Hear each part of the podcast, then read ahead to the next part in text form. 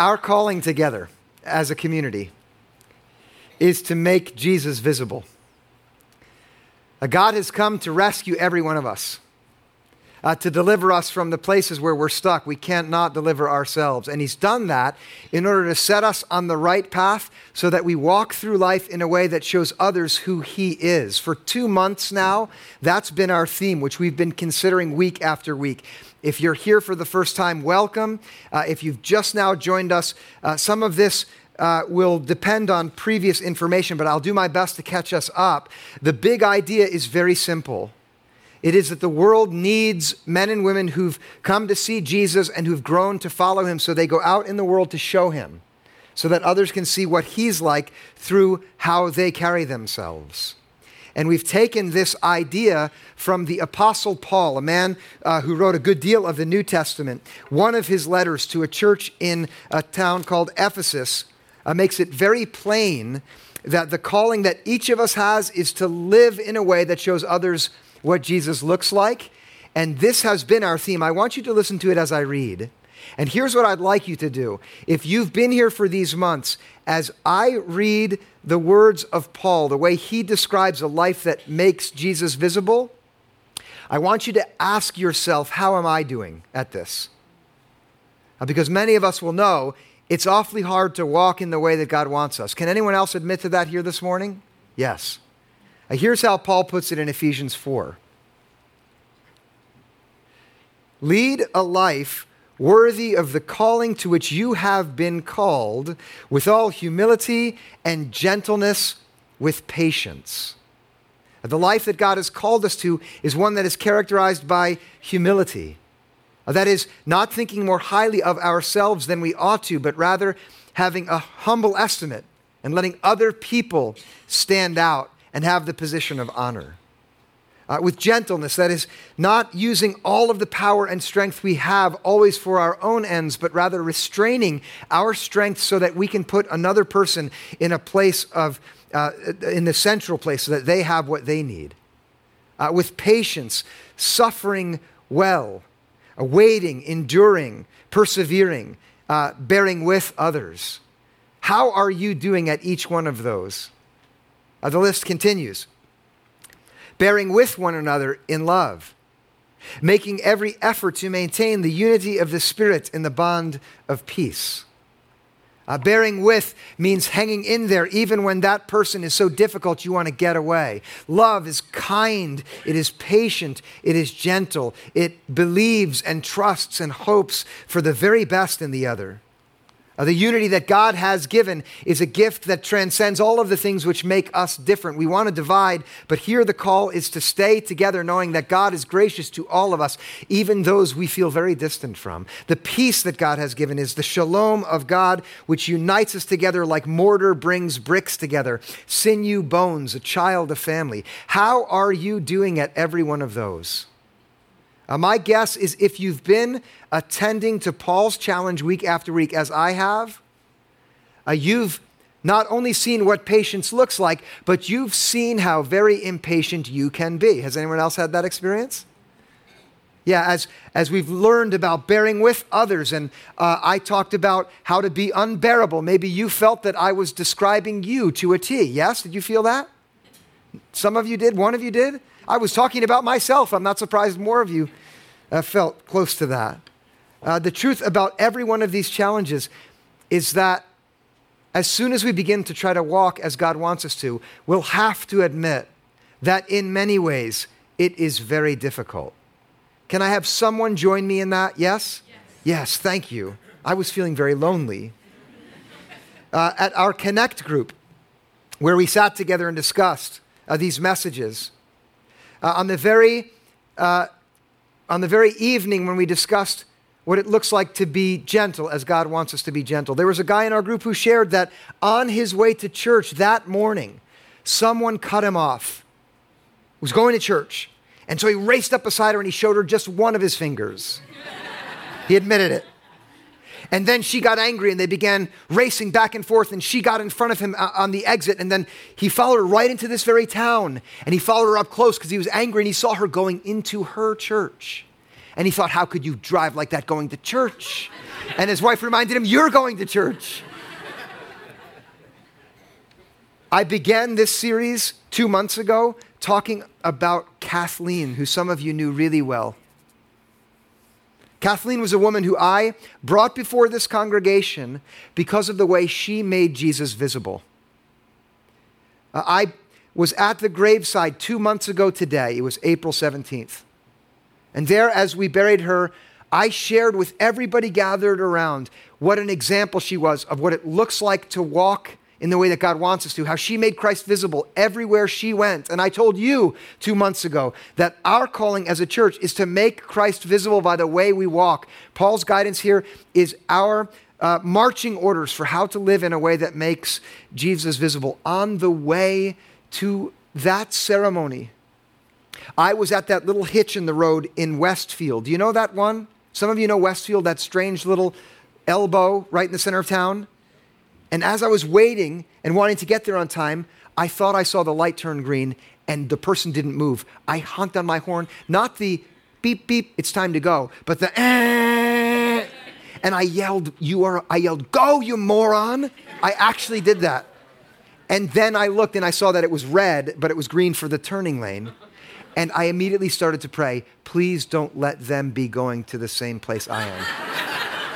And they drove, I followed them all the way to the graveyard. My heart was racing. They, they, they didn't go, thankfully. But listen, I, I share this to say for all of us, this calling that God has, which is a great calling, to make him visible, is going to be really hard to do. And I'm going to just tell you why. It's because the problems for us aren't out there, they're right inside here. And I've done my best to give you good information and inspiring stories and ideas and pictures of the paths to follow. And, and I can do the best that I can there, but what it really comes down to for you and for me is not out there. It's not just what you think, it's in your heart. And this is, is not my opinion. This is how it's always been, as God has always worked at making himself known with his people. What God wants with those people that he's brought to himself is for them to grow in such a way that they show him to others so that wherever he puts them they'll be the ones who make him visible. And it's it's like that for us here in summit. And i promise you that's exactly what it's like for every one of you here. If you're in middle school still if you're going off to some college if you're going to be around here and then around here next year as a student whoever you are what god wants is for you to know him to follow him so that wherever you are you make him visible. Okay uh, here's a review. Some of you know the story of the Bible inside and out. As others of us don't, but some of you do. You will know that God sort of began to unfold this strategy of his when he first interacted with a man called Abram, who would then be called Abraham. God came to Abram, told him, I'm going to make you uh, I'm going to make you the father of many. Look at the stars. That's how many children you're going to have. I'm going to protect you. You're going to leave where you are, and I'm going to put you in a new land. And when you're in that new land, you're going to thrive, and I will bless the whole world through you. Through your descendants, I'll bless all of the nations. Now, listen, that's God's strategy to put this man and his descendants in the the, the, the, primest real estate available so that there, in the midst of all of the world, they'll shine brightly and attract people to God. Uh, some of you who know geography, you know where Jerusalem is? Can't you tell when you envision it that it is perfectly situated in the ancient world to, to increase uh, visibility for all the world around? Okay, to the south, there's the Sinai Peninsula where there's lots of resources which people in the north want. Over to the west, there's North Africa, same thing. In Egypt and in those regions, there are all kinds of resources from the Sinai Peninsula and northern Africa. The only way to get them to Turkey and to Greece and, and to Italy is to go right through Jerusalem. It's at the crossroads of the world. It's in the perfect place for everybody to see. And what God wanted is for his people and he didn't use this word back then, this language, but I'll use it now, to live a life that's worthy of the calling to which he'd called them, uh, so that others would see what God is like. And what God wants from you, wherever you are situated, and think about it now where's the real estate that you occupy? Uh, and I mean metaphorically in your family, with your spouse or your children or with your parents or at work or at school, wherever you find yourself, God has put you there. And what God wants is for you to walk in such a way that others look at you and they see what He's like. And listen, that will be the very best thing for them because what God wants is for everybody to come and see Him. And it will not be a burden for you to walk in the way God wants, is the best thing for you because it's what God made you to do. And when you feel inside empty and afraid and confused about life and adrift like you don't have a purpose and filled with regret and shame, which I guarantee you at least half of you right now are feeling, it's because you haven't gone on the path that God wants you on. Look, uh, oh gosh, I'm imagining now. I didn't read that stuff from Ephesians. I memorized that because I've been saying it every. So let's try this, all right? In the book of Ezekiel, and Ezekiel's going to teach us today, he reflects on the failure of God's people to be accurate representatives where he's placed them. And, and, and he picks up a theme that's all over the Old Testament. In, if, in, in Ezekiel 5, verse 5, listen to how he describes the people of God. Awesome. Oh my gosh, they're pink and flowery. Humility.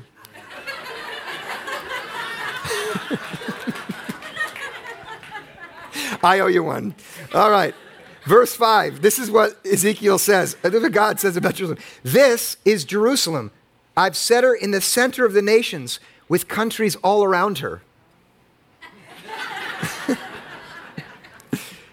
God's put his people in the best possible place so that they're surrounded by all kinds of people who are going to be looking at them. And what they're going to be asking is very simple Is there anything to this, this God of theirs? And it's what people are asking when they look at you. If people know you're a Christian, they're looking at you they're saying, Is there any truth to what they say they believe about God? And this is what happened with Israel. And by the way, this is a failure which isn't only noted in the book of Ezekiel, but all over the scriptures, the prophets repeatedly point out that the great failure of God's people wasn't that they did wrong and that upset God because he needed them to obey him just for his sake, but rather what they showed the nations. In verse 6, but she has rebelled against my ordinances and my statutes, becoming more wicked than the nations and the countries all around her. Uh, Israel had been perfectly situated, and yet they weren't only just as wicked as the people around them, but even worse. And by the way, this is particular. There were specific things that Ezekiel observed about what they did that made him say this. The other communities around them worshiped idols. And that was a sad thing because it meant they were giving their hearts to something that wasn't worth it. But then Ezekiel saw the people of Israel going up into the mountains and building altars and sacrificing things to gods that were no gods in this superstitious way to try to uh, somehow secure themselves. Some of them even sacrificed their own children, literally. And when God saw that, He said, That's too bad, because that's just not what I've made you for. Uh, they, they desecrated the temple in every which way. They adopted all kinds of superstitions uh, that were characteristic of the Canaanites and the people that were not God's people, showing that they didn't really trust God. Uh, they were crooked in their business practices. They lied in court. The judges and the lawyers took bribes, and, and justice was for sale instead of being true to the right way. God's people were crooked everywhere you looked. Here's a very, very simple, but I think a profound example. Those who were rich and powerful in Israel, who should have used their power and riches to help those who were weak, instead they exploited those who were down and out to make themselves even more wealthy at the expense of those others. And you know, the neighbors saw it. And when they looked, they said, Well, what kind of God must they have if this is how they behave? And this is where the God of Israel is so different than their neighbors. Listen to this. Their gods, the neighbors' gods, used their power for themselves and to enrich those who were willing to help themselves. The God of Israel, of, of Abraham and Isaac and Jacob, was the one who used his power to help the orphan and the widow. That's who God is the one who comes and he empties himself of his power and his might for those who've been forgotten and kicked aside. And so the way that, that people were living in Jerusalem told a lie about who God was. They were poor representatives. And here, for you, and for me, let me, let me say, for me, when I'm at the stoplight, beeping my horn, calling the person in front of me a moron, I am a bad representative of God. I do not show what he looks like. And I do not show my family what he looks like, when I'm not patient like he calls me to be, I do not show my coworkers what he looks like when I'm not humble as God's called me to be, I do not show my neighbors and the people around me what he looks like when I don't bear with the people around me in the way that I'm supposed to. And if you're like me, now you have a few more reasons to feel down about yourself. And the truth about us is we don't need more information to get it right. We don't need to try harder than we've already tried. And I'm telling you this, I know some of you have tried so hard, and that's not going to solve the problem. In order to get on the right path, the one that God invites us on, what needs to happen is, is the real problem needs to be addressed, not all the symptoms. And the problem for God's people back then, which is just the same, by the way, as the problem for God's people right now, is not external, it's internal. Uh, Ezekiel um, draws upon an image that the prophets were really comfortable using. He's not the only one who points out that Israel's problem is internal rather than external. We hear it in the Psalms, we hear it from Jeremiah. In Ezekiel 16, verse 30, he addresses the real problem by asking this question How sick is your heart, says the Lord, that you did all these things? Their problem is they have a sick heart. And now you're thinking, I came to church on Father's Day and the pastor told me that I have a sick heart? Yes. I have it too. And maybe it will sound better if I put it like this I keep stumbling and falling down because I have an ailment in my heart. Doesn't that sound a little better? There's something in there that seems like it's constantly going wrong, and I can't fix it. It's like I need to find a physician who's capable in a way that I'm not now and never will be to perform some kind of procedure that I can't perform on myself. And even if the preacher's really good, he can't perform it on me. And even if the church that I go to is perfect in every way, it can't make me well in the way that I know I ought to be well. I need to be fixed from the inside out. Would you, would some of you acknowledge that experience right now? The truth about everyone who's in here, even if you don't have any faith, or if you have all the faith in the world, is that what you need to begin with and over and over again is an internal operation that changes you from the inside out. So that listen now so that you can have the life God wants you to and this is critical. If you miss this you've missed everything. So that you can walk through life in a way that you show others what Jesus looks like so that you can make him visible Let's dwell on this image of a heart for a minute. And to help this, to help us along here, we've got this. That's a heart. See that? There it is. For us, when we use heart metaphorically, we almost always mean basically one thing our emotions. But in the ancient world, the image of the heart was far richer than our language uh, uh far richer than the way we employ it in our language. Um, a cursory glance at some of the metaphors which appear in the old literature make it plain that heart was a much more flexible image in, in their writing. Big hearted was a phrase that appears in ancient Egyptian and Ugaritic and in Mesopotamian. To be big hearted means you show concern, pity, and mercy for others often. That's big hearted.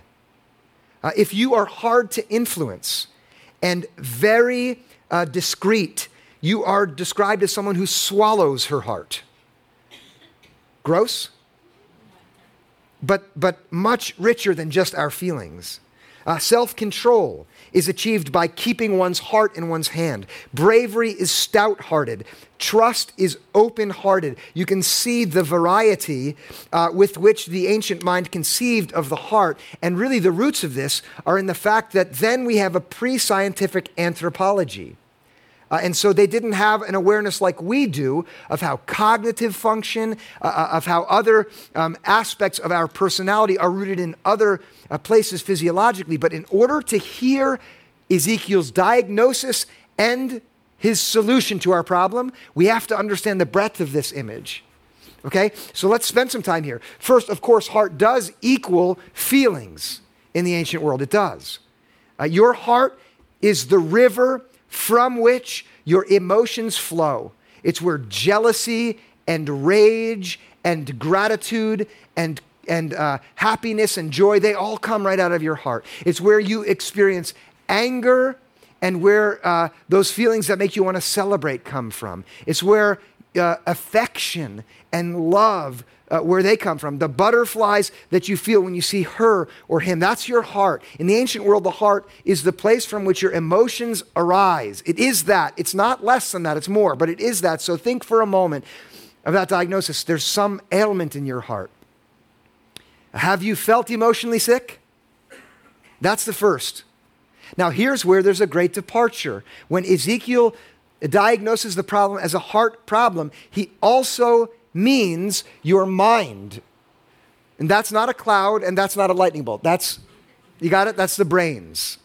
And your, the seat of the intellect in the ancient world was believed to reside in your heart.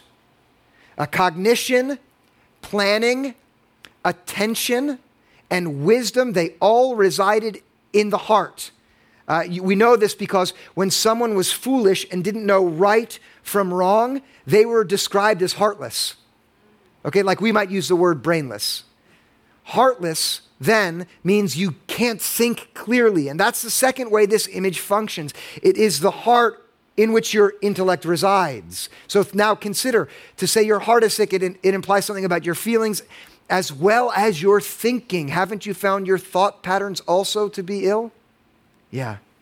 Uh, there's a third uh, area indicated by this image in the ancient world, and that is uh, your will, the locus of your action, like your arms and your hands and your feet. They also grow very directly out of the center of your ethical uh, uh, volition. Every individual um, was either ethically competent or not, depending on the state of their heart. The heart was that uh, source within you that after thinking things through and considering the feelings, was then either going to engage in action in this direction or that. It was the center of your will, also that resided in your heart. If you put all three of them together, you see that it would be hard for Ezekiel to choose a broader metaphor to, to point to our problem. Uh, to say that you keep stumbling because your heart is sick is to say, that your feelings inside are all mixed up. Your thinking is out of order. It doesn't make sense. You've constantly given your mind over to the wrong ideas. And your will, even if you have the right thoughts and feelings, your will is still going to lead you down the wrong path because your heart is not as it should be. Does anyone in here resonate with that? Of course. Of course, we all do because we're all people who are doing the best that we can. But as long as we try to manage things externally, we will always only find ourselves falling far short. We will always only find ourselves looking at this person in the mirror and just being disappointed. At trying our best to walk worthy of our calling and not making very much progress at all. Some of us who've been here week after week, we've been at it for two months, haven't we? Does it seem like a long time? It is nothing. And I mean that. I'm, not going to go indefinitely on this series, okay? I'm run out of good ideas. but this is a lifetime endeavor before us. And I want you to understand it is worth it. A hundred percent. It is the calling that God has for us as individuals and as a church to work, and, and in Paul's language, to make every effort at walking worthy of this calling. It's the very best thing we can apply ourselves to because in that way we will fulfill the great calling that God has given us, which is to be men and women, listen now, who've come to see by God's grace that we have been delivered. Thank God. That we don't have to be anxious or fighting any longer to make ourselves okay to God. We're okay with Him because He loved us so much that He sent in His Son Himself into the world to die in our place. Thank goodness we've been rescued and delivered from every dead end, from every prison. The chains have been broken. The past has been wiped away. There's nothing to regret or be ashamed of any longer because in Christ we're made brand new. And so we are given to know that. And now, now to look at the real estate on which God has placed us as an opportunity to make Him known. But listen now, as long as our hearts are sick, we will never get anywhere. But here, the God who has invited us in this knowledge of His to make him known, has looked upon his people, and he has not only diagnosed the problem, but through the prophet Ezekiel, has made the one and only promise that will save us. And this is in verse 26 of chapter 36 of Ezekiel. Listen to these beautiful words. This is God's word to them and to you. A new heart I will give you, and a new spirit I will put within you, and I will remove from your body the heart of stone and give you a heart of flesh. That is the promise of God to a group of people who, by their own way of being in the world, has so sullied themselves that they look like individuals that are covered with filth. Their garments are stained with stains they could never remove. You can read this on your own earlier in Ezekiel 36. God looks at them and says, You're stained with a stain that's impossible to get out. But what I'm going to do is I'm going to gather you together and I will sprinkle you with clean water so that externally you're perfectly clean. And then God knows that the outside isn't enough. So he says, I'm going to give you a new spirit. And the spirit he's going to give is his own presence dwelling within you. If you've never heard this before, those who trust Jesus are men and women who should expect that God has come to take up residence inside of their very being. Where? In their heart. And that's God's promise. If you've never heard that before, open your heart to that. Trust God and now be ready. He's gentle. He's a very gentle uh, indwelling presence, but there he wants to be. And in order to make that home a place that is proficient for him,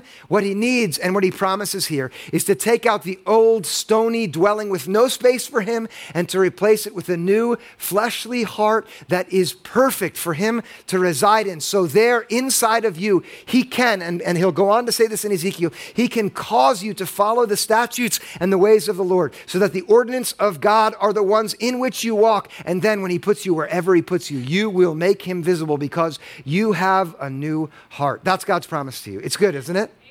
So, how do you get this heart? Every pastor who believes he is called by God to stand before people like I stand before you. Everyone who speaks for God, every pastor who, who trusts that God has called her to be the shepherd for a gathering of people together will have it in her heart, in his heart, to want more than anything else to be able to change the hearts of the people that stand before him. And that's what I wish I could do more than anything. Nothing for me professionally, do I want more than, than to be able to change your hearts? But I can't do it. And I know it. I so wish I could. When I sit with someone whose heart is still breaking because they keep falling off the path, a part of me says, Oh, if only I could change their heart, but I can't. And when I think about my sermons, I think, could I do anything that would be so inspiring and moving that it would be this kind of internal transformation for them? And as I daydream about that, it always comes back you can't do it, Christian. I can't. And you can't give yourself a heart transplant either. And that's why Ezekiel chose such a powerful and, and striking metaphor because no one can give himself or herself a heart transplant. The only way it happens back then, and, and I know that nowadays we've got there, but back then, to hear that they would get a new heart would only happen if there was a divine miracle. That's the only way it could happen. If God Himself would make something happen that can't happen in any other way. And here, I'm thrown back upon this fact that what I want most is for your hearts to be changed on the inside so we become the kind of church that shows what Jesus is like in the world around us. I can't make it happen, only God can. And so, what I want you to do is this ask God to change your heart. Only He can do it. Now, I've got some guidance for how to ask. And that's what I want to close with. I want to do my best to set you up for success here by teaching you as much as I can how to ask God truly for what only He can give. So here it is. The first thing that I can tell you is you must learn to ask sincerely. And by that I mean, the many ways in which you pretend you're someone other than you are when you go into the world and ask for things, leave that behind. And without any mask or without any pretense at all, without any image management, you come to God in your heart and say, Here's exactly who I am. I'm done pretending. I don't need to hide anything about myself To you, it's just really me with all of the ugly things that you wish weren't there. You have to uncover them completely before Him. When you ask for this new heart, come and don't try to hide who you are anymore. This is confession. You have to confess who you really are. It's like when you go to the doctor, you don't make any progress by hiding the symptoms that made you go there, right? That wouldn't be good. To say, well, uh, doctor, I stubbed my toe when you've got a broken arm and try to hide that. It, you have to ask sincerely. That's the first thing. The second thing is you have to ask willingly. And by that I mean you will want to remain in control over certain parts of your heart, your thinking, your feeling, your willing. But if you're going to ask God for a new heart, you have to be willing to let it all go and, and relinquish control completely. You have to be willing for this physician to say, when I give you this new heart, you're not going to go in that direction anymore. You're done with it. Now you're going to go off in another direction. That's what repentance is, going in a new direction. And by the way, if you say, Well, I've had faith before, I've got the new life, I've trusted Christ, you need to ask again because our hearts are constantly reverting back to their old stony selves. Yes? And so you have to ask willingly. You have to say, God, I need the new heart. And whatever you're going to tell me which direction I'm going to go, I'm going in that direction. Even if my mind tells me it's the wrong one, I'm going to trust your new gift of this new way of thinking, this new heart.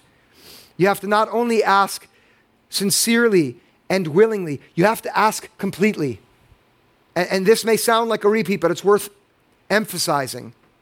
When you get down on the operating table, there's a reason why they give you anesthesia.